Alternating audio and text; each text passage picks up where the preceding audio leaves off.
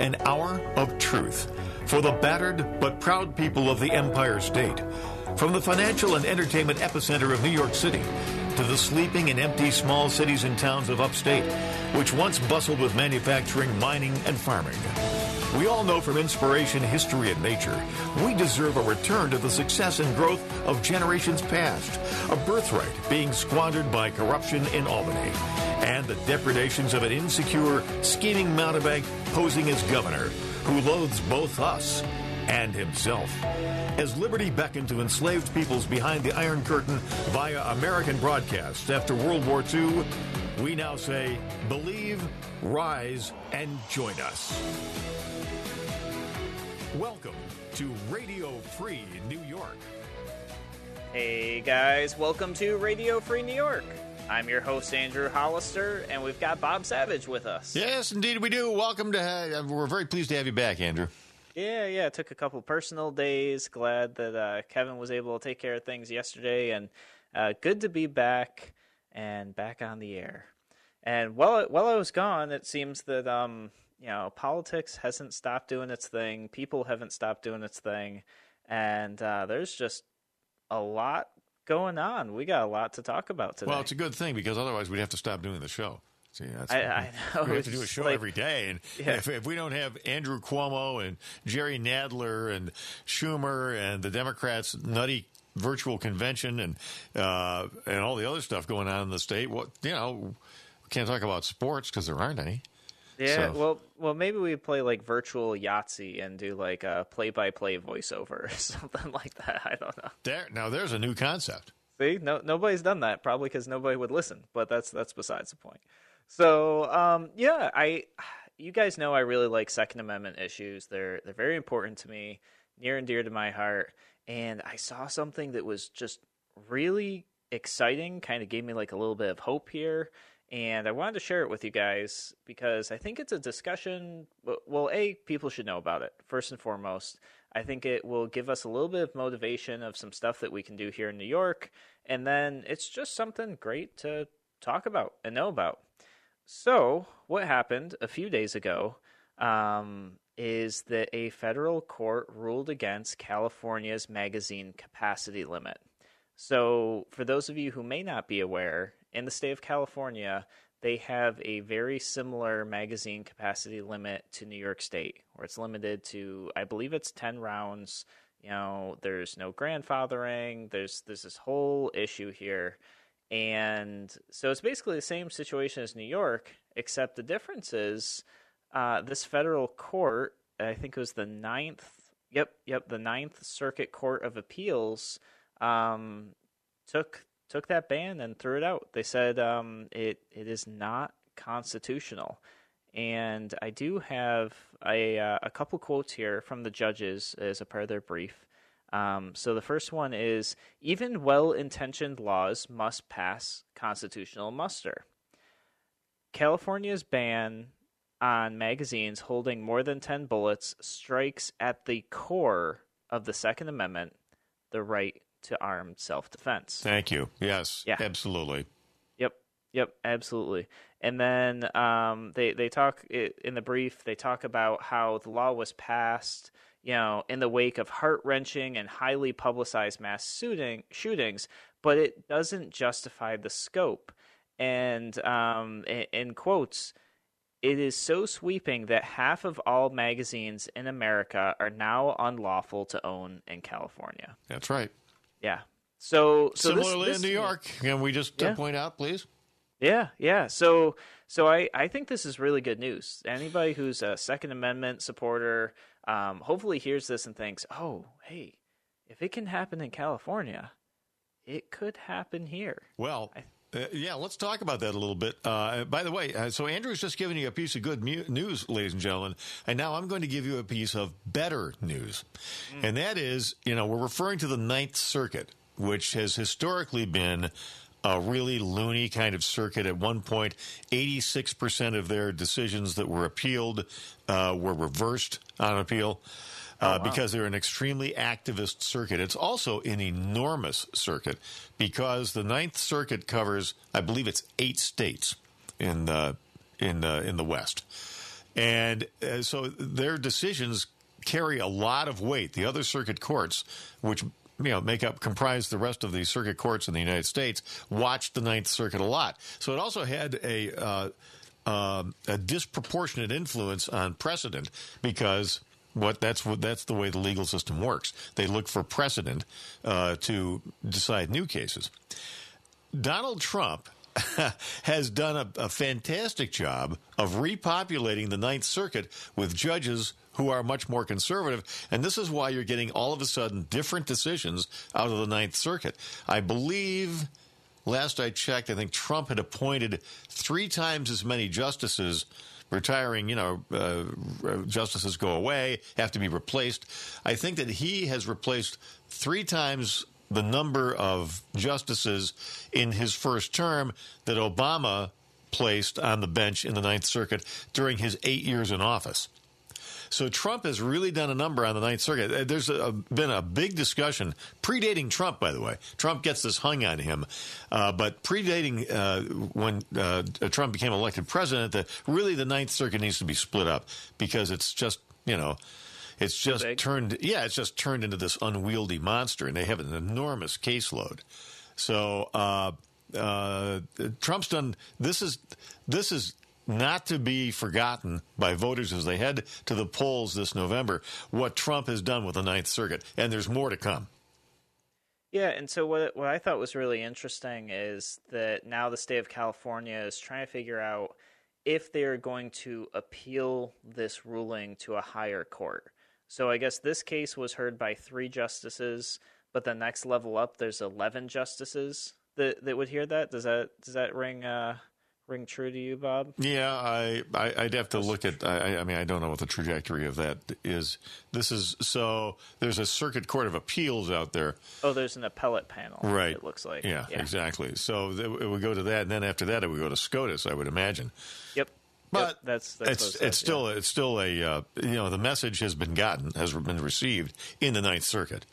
Yeah, yeah. So what's interesting is I, I read a, a different article um, that said that since this passed, so the this ruling came out I think it was four or five days ago. Um, it came out on Friday. That since then, over a million standard capacity magazines have found their way into the state of Florida in in just these last like four days in in Florida. So, yeah, or, or, California. Sorry. Yeah, okay. Yeah.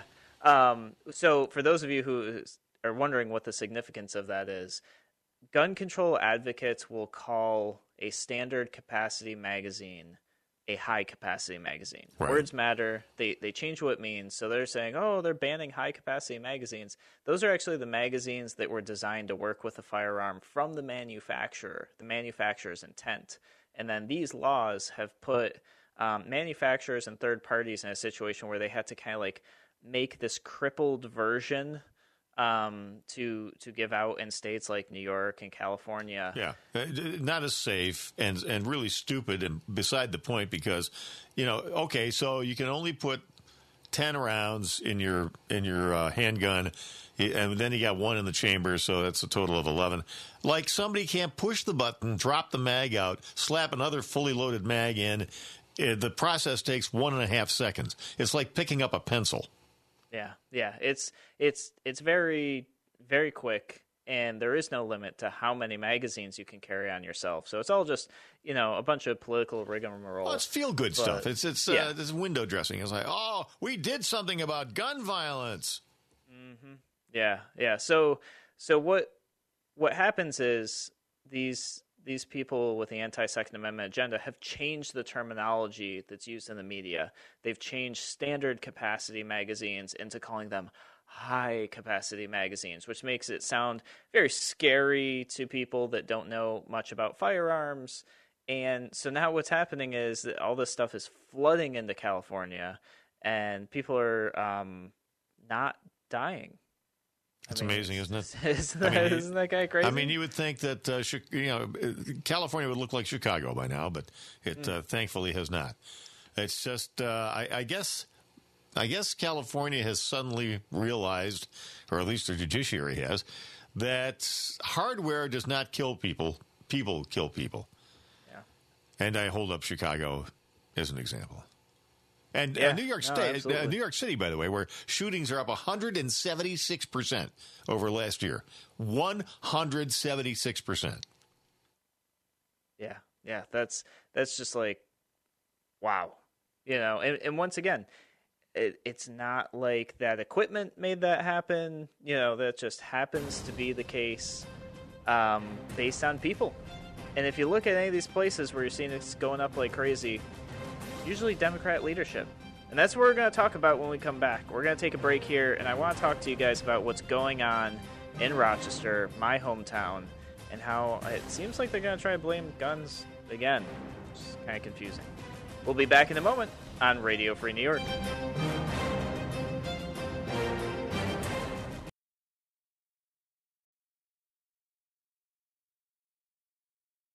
You're listening to Radio Free New York. All right, welcome back to Radio Free New York. I'm your host Andrew Hollister, and uh, you know I've I've got a headline to read for you guys. It is a night of violence brings a call for change.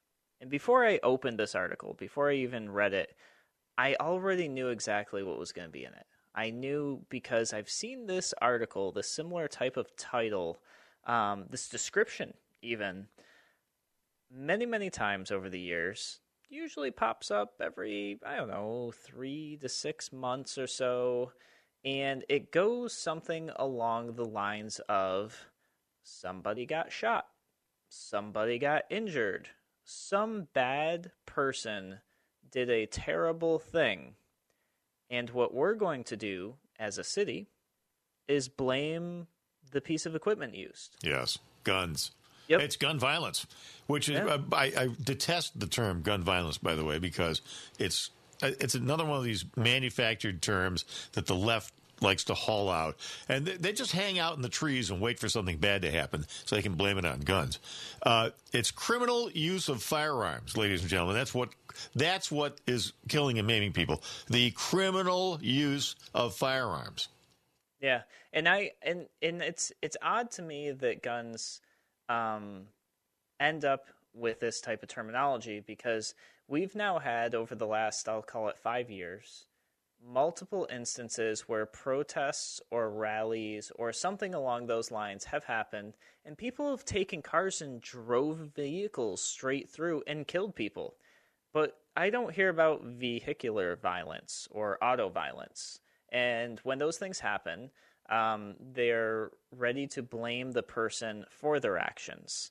But for some reason, for whatever reason, um, when it comes to firearms, it's the gun's fault. The, the gun makes you evil somehow and makes you want to just be violent and go out and kill people. I, I'm not really sure. I don't follow the logic, but this type of article pops up time and time and time again to the point where it's almost comical. Right. And I, it- you know, it's it's like the same thing. I like you could go and probably go to any newscast website in the Rochester area, and if you could go through their archives, I mean, you would just see the pattern that keeps coming up and coming up, and the exact same things. A city official or some elected official um, gets interviewed to talk about what change needs to happen to fix this in the community, and it's always gun control, more gun buybacks, getting illegal guns off the street, stronger police presence. You know, insert those things here. More control, less freedom, constantly, every single time. It's so predictable. It happens every time. If that was going to work, why why do we have the problem? Well, getting illegal guns off the street is a good idea. I, I'm uh, to- totally in favor of that. Uh, what I'm not in favor of is taking guns away from lawful firearms owners who have a negligible crime rate when it comes to misuse of firearms and the commission of crimes. Actually, the uh, the stat that is been a long-standing one, a valid one, is that law enforcement officers. you got to be careful about this in this day and age.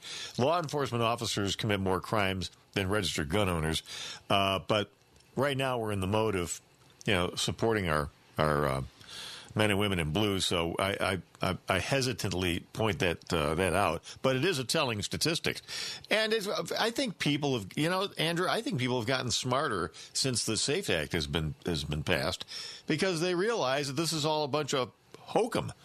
Uh, that uh, th- this is a political agenda that's being pushed, and it uh, it bears no resemblance to the truth about licensed gun owners. Yeah, no, I agree. And and one thing I do want to throw out there when we talk about taking illegal guns off the streets, um, the government's idea of an illegal gun and my idea of an illegal gun, we've we've got some issues, you know, because we've got the Safe Act in New York, for example, which makes firearms illegal. That, to be honest, I I don't think firearms should be illegal. I I think that there's very few instances where somebody should be prevented from owning a firearm and in very few instances that they shouldn't be able to acquire one. So when I hear the government say taking illegal guns off the street, what they're what they're saying is they want people to feel comfortable, but what what I feel like they mean, especially coming out of Albany, is that we'll just keep doing this and making all the guns illegal and taking the illegal guns off the street is just like kicking in people's doors and uh, and and taking like eventually hunting rifles. I mean that's that's what we're down to at this point in New York. Well, it's you know once again we have the disconnect between reality and the political rhetoric that comes out of Albany. A perfect example of this is Governor Headcase aka Cuomo, and his rhetoric lately about uh, how somehow he has uh, this is, you know, if, if you tell a lie that's big enough and you do it with enough conviction, a certain number of people will believe that with repetition. So now he's on the offensive about his nursing home uh, disaster. Uh, by the way, the Associated Press is reporting that business about 6,500 patients in nursing homes dying from COVID is bunk. It's closer to 11,000. If the AP wow. says 11,000, you know it's 16,000. But, you know, Cuomo's out there pushing himself as some kind of a policy leader when it comes to the control of COVID. And uh, I'm not trying to change the subject here because I'm relating this back. He also sees himself as some kind of a, a pace setter when it comes to reducing uh, what he calls gun violence. Really? 176% increase in shootings in New York City? Uh, I don't think those uh, shootings were committed by licensed handgun owners. Yeah, yeah, no, absolutely, and this is this is kind of the pattern that we see. Something happens, politicians react, the media runs a story, we go for stricter gun control, and when I say we, I don't mean we at us at all. I mean you know elected officials who don't represent our values. And what ends up happening is we lose a little bit more liberty, a little bit more of our rights, and oh by the way, um, the root issue doesn't get fixed and and that I think is the biggest issue here. And I do want to give some credit to Mary Lupien, who sits on City Council. Um, her and I agree sometimes, but not not so often on policy. And I want to give her credit because she pointed out very rightly that the issues here there are other things going on. For example, economic issues causing problems due to what's going on with COVID. Now, she didn't go on to say whether or not um, she believes that the policies put in place by the governor are causing these economic issues. But I will say that, yeah, as economics get bad, people commit more crime. Right. So so if you're looking at gun control as the answer, it's not. You should be looking at economics. Well, and um, and what's the key to uh, uh, having an economic resurgence in the state?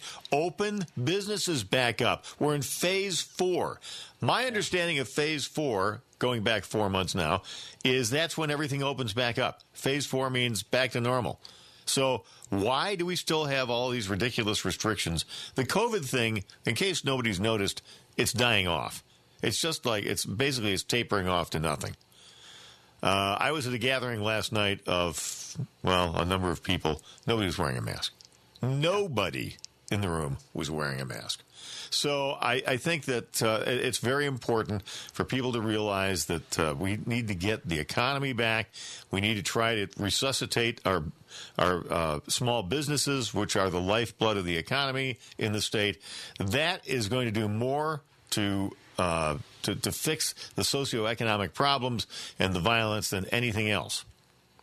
Yeah, but no, it's, it's it's completely contrived at this point. Yeah, yeah, and when people are pressed and they they feel like they have nothing to do, nowhere to go, they yeah they resort to violence. So I wanted to give her credit for that. Another thing that she brought up that I think is important to mention is she she also addressed this curfew that the mayor put on the city, banning gatherings that you can have at your own home, and how that's pushing people out of their homes onto the streets, going to the bars or wherever where this you know where the curfew doesn't apply. And it's just a great example of government stepping in and saying, I know better, and then causing terrible damage to the community, terrible damage to the economy, and to be honest, damage to people's lives because now people are resorting to violence and they they're killing each other. I mean that that's what's happening because of these awful, terrible policies.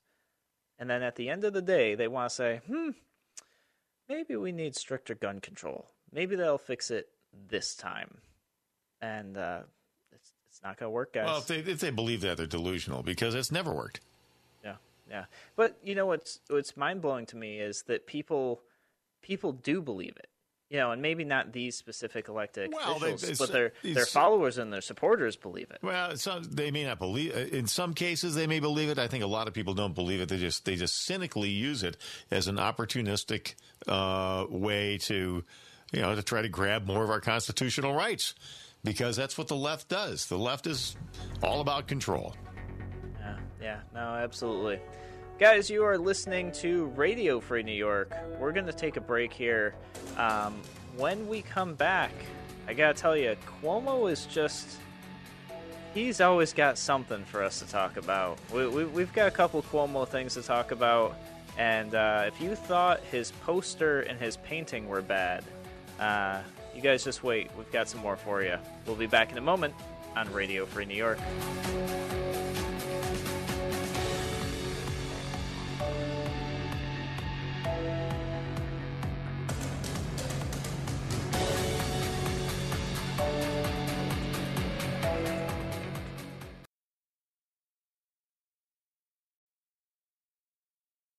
Listening to Radio Free New York. All right, welcome back to Radio Free New York.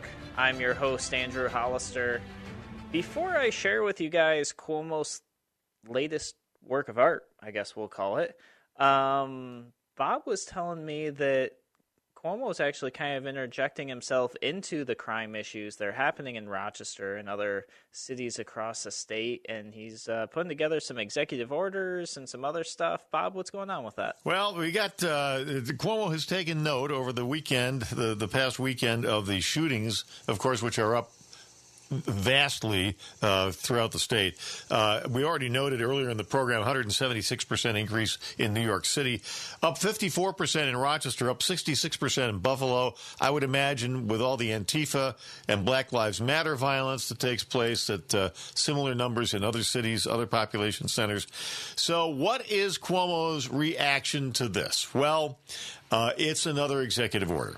Okay, we yeah, I guess we've dispensed altogether with the legislature. We we just don't we don't you know bother what do with passing. You know, we don't we need should pass just- no stinking laws. Uh, so uh, he's got a new executive order uh, on policing uh, that he wants to impose on everybody. Uh, his he wants police departments. He's he's he's put forth the word to police departments across the state to come up with a plan addressing. Get ready to take notes. Uh, use of force by police. Use of force by police. Okay, that uh, uh, I believe that's also known as enforcing the law. But he wants to know. He wants to send a little memo out to all the police departments that you know that may not be the best thing for you to do in his vision. Uh, he wants police departments to address community policing. So I think that uh, is tantamount to saying, you know, we get, we got to have more social workers out there when there's when it's time for somebody to be arrested. Uh, we need to send out, you know, an MSW or a CSW to to just talk to everybody because that's that's what the left does. They think that's how you get things done is you talk about stuff. Uh, uh, remember uh, Barack Obama, the beer summits and everything else? Uh, it was all about talk, talk, talk, talk, talk. Uh, bias awareness. See, so what that is implicitly is a suggestion that all police departments have bias. In other words, they hate black people, which is just not true. Restorative justice. Restorative justice basically is uh, another uh, one of these lefty terms that is essentially what it boils down to is redistribution, restorative justice. That's taking money from you and giving it to other people. And transparent citizen complaint disposition procedures. Wants comments from police on citizens' complaint dispositions. Well, I, I, believe that most police departments have disciplinary boards and they have procedures in place. And the police unions have procedures in place to deal with rogue officers and people who, uh, you know, uh, should not be police officers being police officers, which is what produced the mayhem in Minneapolis back in May. Uh, here in the Rochester Metro, we may all recall that we had a real mess in the Greece Police Department 10, 15 years ago, and that got handled very well, I think, uh, by the enforcement mechanisms and structures that were in place. But not according to Andy. Andy wants uh, he wants more opportunities for you know community activists to tell the police how to do their jobs. So small wonder that nobody wants to do police work anymore. Yeah, it's actually it's it's really interesting that um, so many people train to become police in Rochester and then they leave the area and become police in other states. And I think some of that speaks to obviously how just terrible it is in New York to live here and work here.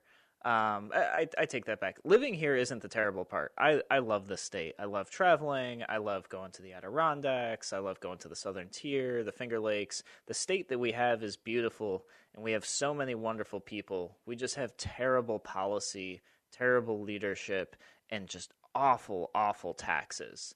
So, so I know that's like right off the bat, that's one of the issues. Then the other is the work environment is pretty crappy as well, especially for law enforcement. Um, you know, I, I got to say that I don't I don't see how any of this executive order is going to make things better for police necessarily or the community. And I think this is the problem with government because government has gotten so large and so expanded that they think that they are the answer for problems. And here's the thing. There there are certainly things that need to be changed and addressed in policing today. I believe that 100% and I I agree. We need to make some changes. I don't know that government has any idea how to implement those changes. They they're just totally stuck there. It's it's just the same mundane job over and over again. They have no innovation. They have no idea. Whereas you see other parts in the open market um, that that we've fixed issues. You look at Uber. Uber and Lyft fixed problems with the taxi industry where people would tell me all the time they would take a cab, they would get overcharged, it would smell like puke and cigarettes in the back of the cab and just be disgusting, but there was there's no option, there was nothing available. Then then came along Uber and Lyft and they implemented something so simple that fixed the problem. A, a review system you could write a review about the person who gave you a drive. And then when somebody wanted to give you a ride, you could choose you could see their reviews and go, "Oh, the last four people said they were blasting music while giving them a ride and the car smelled funny." Like I, I don't want that. I'm gonna cancel this request. Right. They want they they all want the five stars. Yeah, yeah, absolutely. So what's it do? It encourages the Uber drivers to be the best they can possibly be, to keep their cars clean, to be, you know, kind and respectful and like good to their passengers.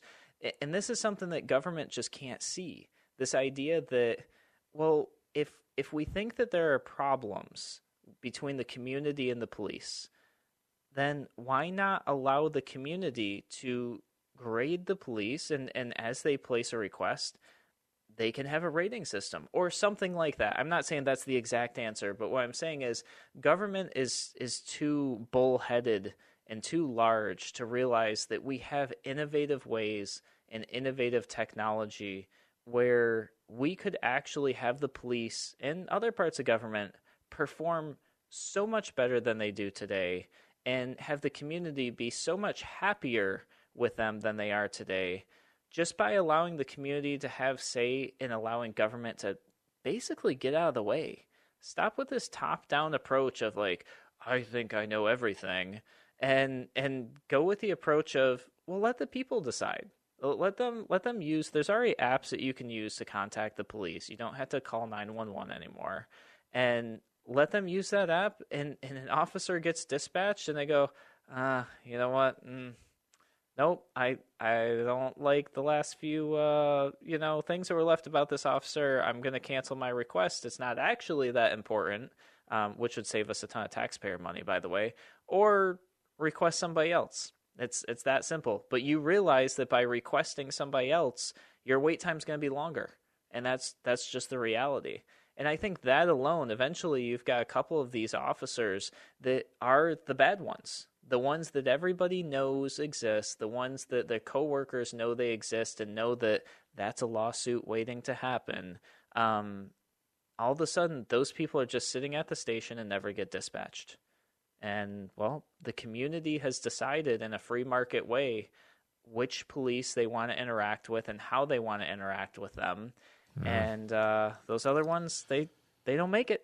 Yeah, I, am not. I'm not sure. I, with all due respect, I'm not sure I agree with that because you know you can't call a competing police department if you don't like the service that you got from the one that you called last time. And I, I, I think that it would be very difficult to structure a, a community publicly accessible rating service uh, or rating system uh, for individual police officers because it would be so subject to abuse uh, I think. Uh, I, well, I, I, everything's everything's subject to abuse. I well, mean, you could you could just not like the Uber driver because of the clothes he was wearing. Like, there's the market's overcome these issues you know, like decades ago. Government's just so slow. They well, we we up. definitely agree on government should get get out of it, and I, I think yeah. that what we what we have to do right now, you want to talk, if anything needs to be restorative, we have to have respect for police restored, and so the media narrative needs to stop, and we need to stop having uh, no talent, low talent. Uh, government leaders, mayors, district attorneys uh, in, in all of these communities blaming everything on the police. It's just it's just unwarranted. The police do not create crime. What what we have is we have a feral kind of urban society where people are disconnected from consequences which should be visited upon them for bad behavior. They, they, you know, people who like the Antifa types, the BLM types and communities who are creating all this violence need to be swiftly prosecuted to the maximum extent of the law as opposed to the permissive attitude where the uh, you got these mayors and county executives who are you know uh, feeding the tiger, hoping he will eat them last. Yeah, yeah, yeah. There's there's a lot of broken stuff out there. That that's for sure. You know, you've got uh, a lot of civil unrest. You've got people trying to tear down the structure that exists today. And then you've got people who are saying, "Hey, wait, but what what about me? Don't forget about me." I mean, it's there's a lot going on for sure. Guys, we're gonna take a break. When we come back, Cuomo's writing a book. Gotta tell you about it. We'll be back in a moment on Radio Free New York.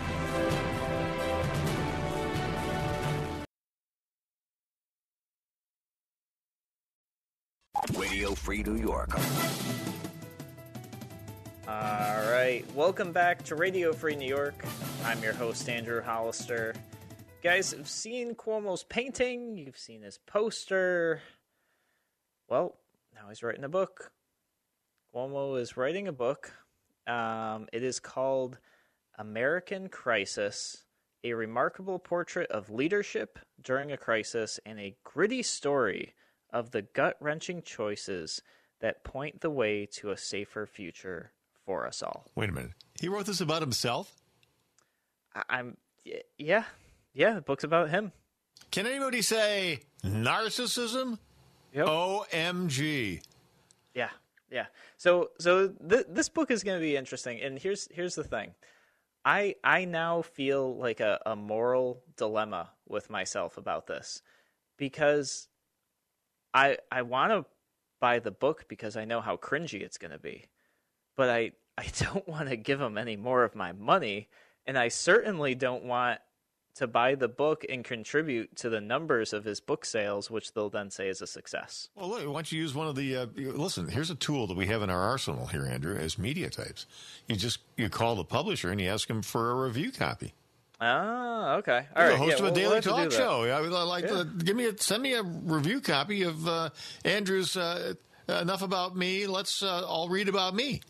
Yeah, yeah, exactly. So, so th- this book is pretty interesting. It's already drawn. Um, it's not even supposed to come out until October thirteenth.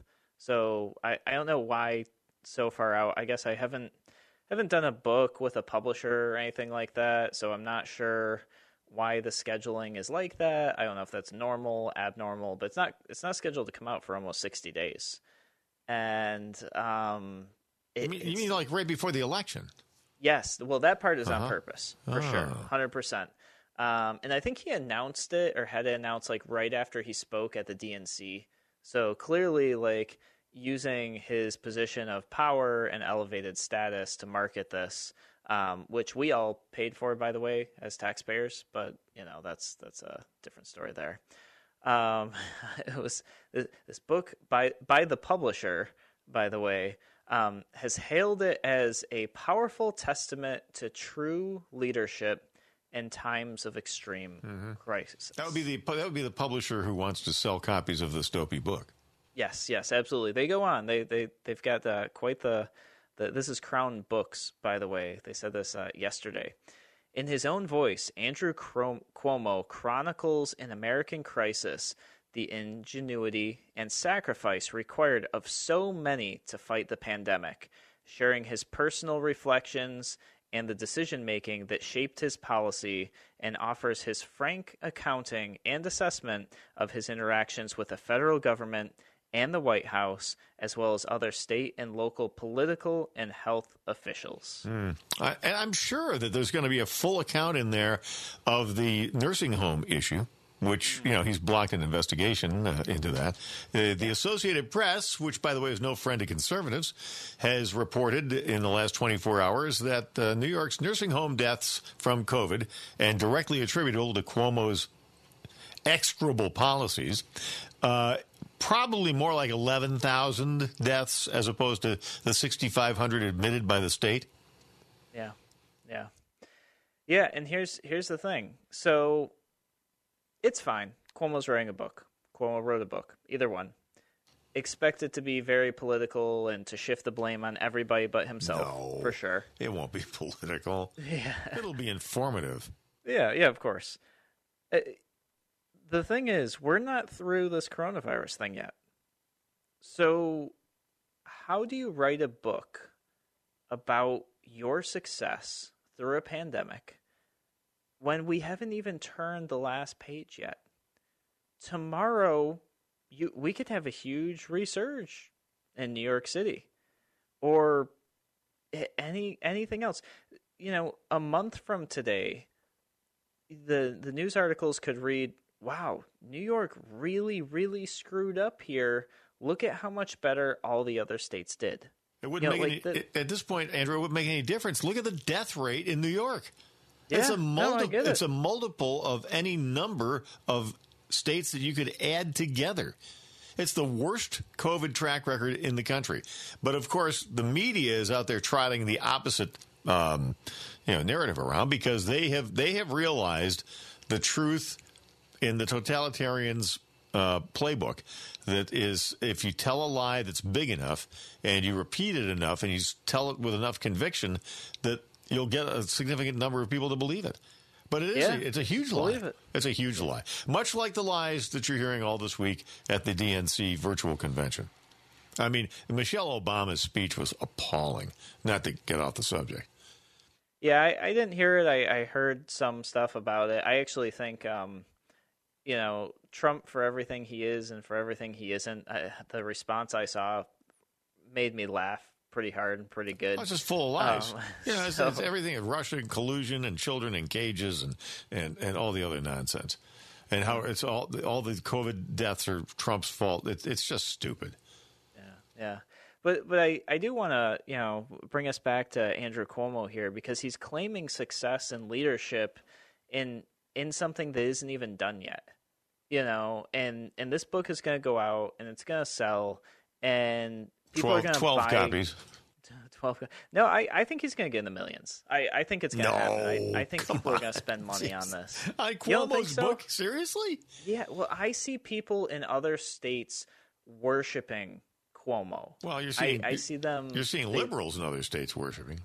I think there's at least a million of them that are going to buy the book. I don't know. I could Uh. be totally wrong. I don't know. We'll we'll see. I think he's going to sell a lot of copies of this book. I think it's going to be complete garbage. Um, and and I I gotta say, I mean, it, it it'll be interesting. I can't wait to see some of the quotes in this book. It's to make my stomach churn for sure. Well, the, Um, I, I think that you could probably count on the DNC to buy a, a whole bunch of copies of the book, depending on how his fortunes are going politically, because that's what they did with you know Hillary Clinton's. Remember what happened? Uh, I remember. I think it was ten days or two weeks after Hillary Clinton's book uh, was released. It was on the end cap in Target. I was at Target for some reason.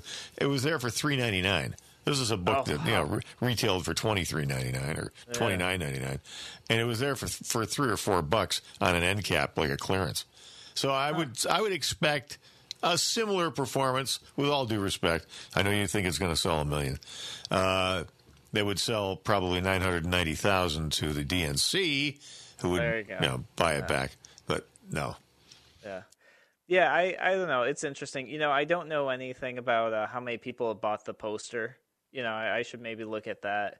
Um, but I, I suspect that the people who purchase it um, will will definitely there, there's going to be people that just buy into it because they already are. You know, you, you have these people walking around that think that you know he's just walking on water with his COVID response and he doesn't even follow his own instructions, which is, you know, a whole other topic and a whole other bit of discussion. So it'll be interesting to see if he contradicts himself in his own book. oh, I think you can count on it. Yeah, I think so. I think so.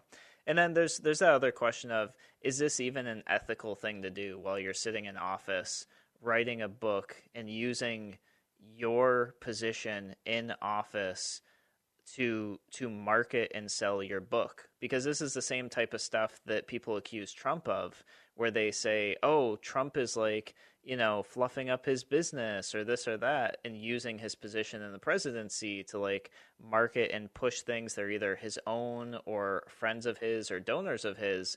Is isn't Cuomo doing the same exact thing right now by writing and publishing this book about himself in office, and then where the proceeds of those funds going to go? I don't think there's going to be any proceeds to distribute. I don't think it's anything that we have to worry about, to be honest with you. But Yeah, uh, yeah, it could be. I don't know. I guess uh, I guess we'll see. We'll we'll see what happens. We'll we'll give it a couple months, see what happens. But but I still think it's unethical. I don't think he should be doing it. So, guys, you're listening to Radio Free New York. Thank you so much for joining us. We'll be back same time, same place tomorrow.